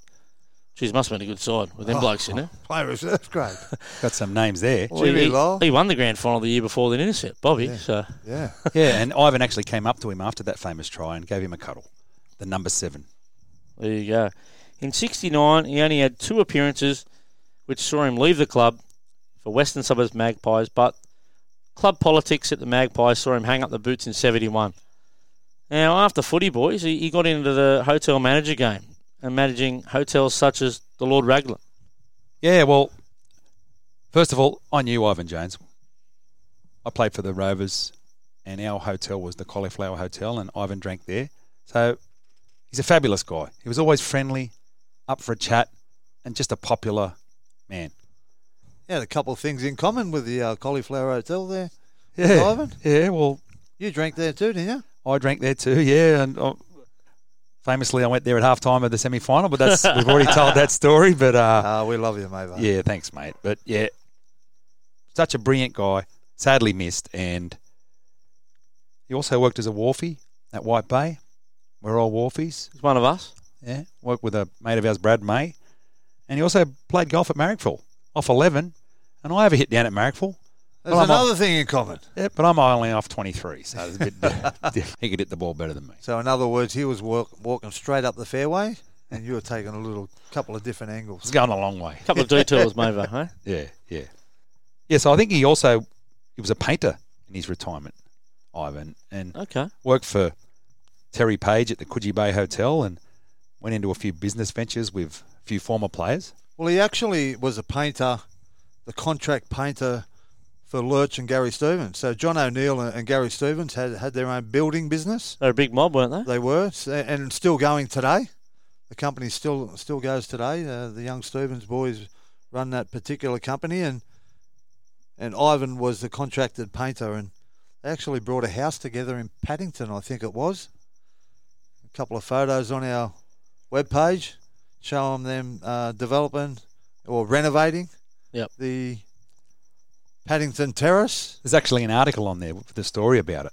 So the photo and the and the accompanying text. But yeah, so we've had a treasure trove of stuff to look through for Ivan, and thanks to his daughters Mel and Katrina for giving us that stuff, and they were really excited that we're going to be showing some of that stuff because it's just sort of been sitting in the cupboard since he passed in 2015, and so really happy to do that. And at the start of the segment, you might have heard the intro by Magenta, chaps. She's in the same Oztag team as Samara. Samara. That's right, and they're they're a hot side. They've only lost one game in two years, and she's an integral part of that. And anyway, the other night it was a six-year anniversary of Ivan's passing on Monday this week, and anyway, she scored a try. We're in jumper number what? Number seven, boys. Number seven. Straight up the middle, beat a couple of defenders, and scored over under the post there. And who would walk up a couple of minutes later and have a chat to Katrina? Our own number seven, Adam Reynolds. There you go. How good. Yep. Ironic. So it all Yeah. tied in there this week, boys. It was meant to be. Yep. The Ivan Jones segment. And we're talking about the collie chaps. You got another little story about. Well, Katrina did mention that. Well, he used to be, have a bar named after him down the Cauliflower Hotel, the Ivan Jones Bar, and on Thursday night they used to play cards down there. It was Big- a big card night, wasn't it? Big card night. Well, I think Lurch and Sattler used to go down there, Johnny Sattler, and and after a couple of beers, he, he, he got the Dutch courage. He's only a little fella, 68 kilo halfback. He used to get him to run at him, Sattler, and then he used to spear tackle him into the turf there. The That's how. They, that's why they named it after him. Oh, how good. Lurch picked him up, dropped him on his head too. He's the hammer. He's an absolute gentleman, Ivan Jones. When, whenever you've seen him, he'd always give you the time of day. It wasn't just a, you know, g'day Brownie or g'day Mavo. It was always a five minute conversation. Just an absolute champion. I used to see him down the bowling club, the Erko Bowling Club, at the footy. Always says g'day. And, and a beautiful family as well. Katrina, like you said, Mavo, gave you all them photos for us to use on our webpage. Yep. Yeah, outstanding. And one of those headlines said that Ivan was a pocket Hercules. And we shared a couple of photos of Ivan on our socials just before the show, and we had a great reaction. And this is some of the comments from people that knew Ivan. Cole Whelan, who's a good friend of the show, said that Ivan was one of his childhood idols. Scott Mawson, a mate of mine, said that Ivan was a true gentleman in every sense of the word. Another Rovers legend. Yep, he loved him, and he had many a beer and a laugh at the collie. Norm Alberts in the official South Sydney fans group simply said, Little Ivan was a great guy. And then Greg Whalen said, and I'll quote him here I remember a rainy day at Henson Park in 1967 when South beat Newtown. Ivans took the time to sign an autograph for my brother, even though it was still pouring rain. It was a thrill at the time, and I still remember what a kind gentleman he was. So, yeah, Absolute legend. sums it up. Absolute legend. Doesn't get mentioned enough. You No. get you get the you know the Cootes, the McCarthys, the Sattlers, the Sims, but Ivan Jones isn't mentioned enough, boys. Correct. And he was a worthy person on remembering a Rabbitoh this week. Let's chuff off to another break here on Rabbitohs Radio Podcast.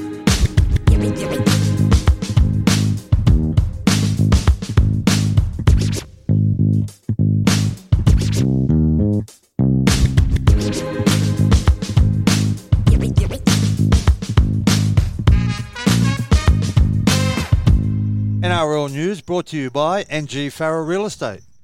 Now, Glenn Farrer and the team, they've been a great sponsor of the show They since have. we started, and they've actually opened a new office at Malabar, right next to Crazy Chicks, boys. I'm sure we all know where that is. Oh yeah, good food there. Yeah, so they're really targeting the Malabar area, Malabar, Chifley, Matraville, uh, Little Bay. Uh, so much great property out there, and our good mate Ken Smith is running the show out there. Uh, Mad Rabbitoh himself, former Randwick rugby player. Okay. He's a good man, Charlie. So if you're thinking of selling or if you're looking to buy, make sure you get in contact with NG Farrer Real Estate And by the way, happy birthday to Fats. It's his birthday this week. tomorrow. There you go. Many happy returns, GF. He's a good man. I know that spot well. Crazy Chicks, Crazy Chicks Burger Mill with chili. We go there at Smoko. So you can get a chicken burger and drop into the store and have a look if you're thinking of selling NG Farrer Real Estate. Okay, firstly, I'd like to give a shout out to the guy who raced Tommy Turbo in the Manly Corso Henry, wasn't it? Henry. Henry. Henry. because we play them in round two. And Big Tommy, the Turbo, Won't be. won't be a suiting enough. So Geez, he can go. A Henry. you get, and what about when I they mean, a- that ties in with the Rabbitohs. What, what was the stink call? Henry. Henry. Henry? Yeah. And what about they asked him for a quote on for your mate? What do you got to say to your mate Tommy? He goes, "It sucks to be you, Tommy." he wants to race him again when he's fit. Henry. Oh, mate. Yeah. Tommy Turbo. Look, we've we've all had sprint races at 2 a.m. Not on the Corso, but, you know, yeah. down there at Coogee. Coogee Oval, we've had a few sprint races down there on the on the drink. But uh, So we're sorry to hear the news you're injured, Tommy. And in all seriousness, you did say you fell over in the bath, and if that's what you say, you're a man of outstanding quality. So we'll take you on your word. The NRL market has four teams as standout favourites around the six dollar mark. The Panthers are five dollars, the Mighty Rabbitohs six dollars, with the Storm and the Chooks at six fifty. My ne- advice, boys, will be to take the six dollars right now, because I reckon halfway through the season we'll be into about four dollars fifty. There you go. well, it'd be hard not to take the rabbit Rabbitohs at six dollars. But boys, what about a value bet outside of those sort of guys? I, I got. to- I think got to think that a little rumour out there, you know, Cam Smith's been turning up to some of the reserve grade trial games for the the same Titans, having, Titans. having a little look. He's up there on the coast. He's Lives there. his kids are going to school up there. I, I wouldn't mind taking that uh, the Titans to make Well, the they're- top they're- make the top four there, boys. I think they're about four dollars fifty last time I looked. Titans make the top four. Well, I was just going to finish there that the next line of betting is the Raiders eleven dollars, then the Eels, and Titans at fifteen dollars. Now the Titans, Cam Smith rumours, but they've picked up David Fifita and Big Tino Fa'asuamaleaui from Oh. the Storm. Now he can play, Jeez, so they, they might be a smoky. And they're, they're two beasts, them two. yeah, that's Oh, two well, fair can- players to pick up. And to be honest, uh, the Titans come good at the back end of last season under Justin Holbrook. I thought they really performed well. They've got that young halfback who come onto the scene last year, uh, Jamal Fogarty. Yep. Ash Taylor was playing some really good footy, and obviously the inclusions of them two beasts that we just mentioned, and maybe Cameron Smith. Who knows? Well, that wouldn't be a bad side. Now, I've got a mate of mine who's been a wrestling coach for all the NRL sides, started with the Rabbitohs. He's been down the Storm. Well, he's, Jimmy Dimmick's got him up there at the Gold Coast Titans, and I had a chat to him after he got back um, a couple of days, and he said, "I tell you what, he, he, he couldn't even pronounce um, Tino's full name, and Da- and he spoke about David Fafu. He said them two blokes are the strongest blokes that I've seen in rugby league. He's been involved in the game well over ten years. Well, Jimmy, he'd know. He's as fit as a bull. He does that jiu-jitsu, but I tell you where I seen him training today. Our good friend Johnny Gannon's. There you go. Oh, there you go. And I had a go at pronouncing Tino's name. I hope I got it right. Not going to get. Not going to do it. Fa'asuamaleaui. Fa'asuamaleaui. There you go. But just on the Titans before we move on, we all know their history. It's like the Vegas of the coast. They've never had the success. So maybe this is the year that they begin to get their act together. We could have a soft spot for him, but um, I know our um interpreter Brownie. You want to have a crack at this name? Which one? Cooper Uh, Cronk. Tino. yeah, that's it. Well done, mate. yeah, well, we're talking to Cronk. Oh, that's. I was just looking at our at our notes, and I seen Cooper Cronk. Yeah, well, that's another thing we're going to talk about. Cooper said, I think it was on Fox Footy, that yes, South are the favourites, but after making three prelims, it could do irreparable damage to the current squad if we don't succeed this year. Now, I'd like to dispute that. I think we're building nicely at the club. Yes, obviously we want to make another prelim final and go all the way, and we really think we do, but I don't think irreparable damage. We've got some amazing talent coming through the club. We've got some awesome pathway systems in place. We've got Latrell. We've got Cameron Murray. So, But more importantly, yeah, we've got Wayne Bennett, yes, who's been there and done it. yeah, King Wayne. yeah, King Wayne. Yeah. But the po- well, I suppose the point is what he's saying is the planets are all aligning. Wayne's going next year. Yep. So it's sort of all this. People are saying all or nothing. I dispute that because we've got JD, Wayne's protege, Oh, he's- and the, the next big thing in coaching. Is the wings in the what do they call it? Shit's gold. Wings in the waiting. He's waiting in the wings. Waiting in the I want to say that. again. yeah. So all right, Well, he's waiting in the wings. he's waiting in the wings. Well, boys, we're off to Mudgee this weekend. We're leaving tomorrow. And for anyone that's going to be up there uh, listening to the show, make sure you come up to us, say g'day. Um, I'm going to be the Royce Simmons of Mudgee. I'm going to have a beer with every one of yous. So there's a former players reunion at the Oriental Hotel on Friday night. So if anyone's in town, drop into the Oriental Hotel. You'll see some of the old heads there. Blokes like Les Davidson are going, I believe. Tugger- Garlo, Garlo. Michael, Ross, Ross Harrington, Michael Andrews. Gary Wright. Daryl Neville, There you go. And probably Kenny Stewart. and Darren Brown, Steve Mavin, and chaps from Rabbitohs Radio will be there. And don't forget the race day on Sunday. Big day. the Mudgee races. races. I'll have some tips up there. Don't worry about that. And Kurt- of course, the Charity Shield. It's been a big show, boys. Thanks to everyone for sticking with us. We had a bit to get through. And I'd just like to say a quick shout out to my beautiful wife, Samantha. It's our 27th wedding anniversary tomorrow. I love you, bub. Wow, that's outstanding, Mavo. 27 years. How Wow. how does Sam put up with you for I 27 Are you back in the house yet? I noticed there's a bed in the studio. Are you allowed back in or what? Yeah, no, I'm, I've, she's let me back in. Uh, well done, Sam. Yeah, let him in. What?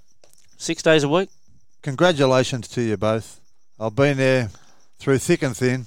A long period of that I've been involved with you, Mavo, and it's uh, it's a pleasure, mate, to uh, be sitting here with you today on your 27th wedding anniversary. Thanks, One boys. of the great romantics of the podcasting world, Steve Mavin. yeah, I'm uh, I'm the Trent Merrin of the podcast.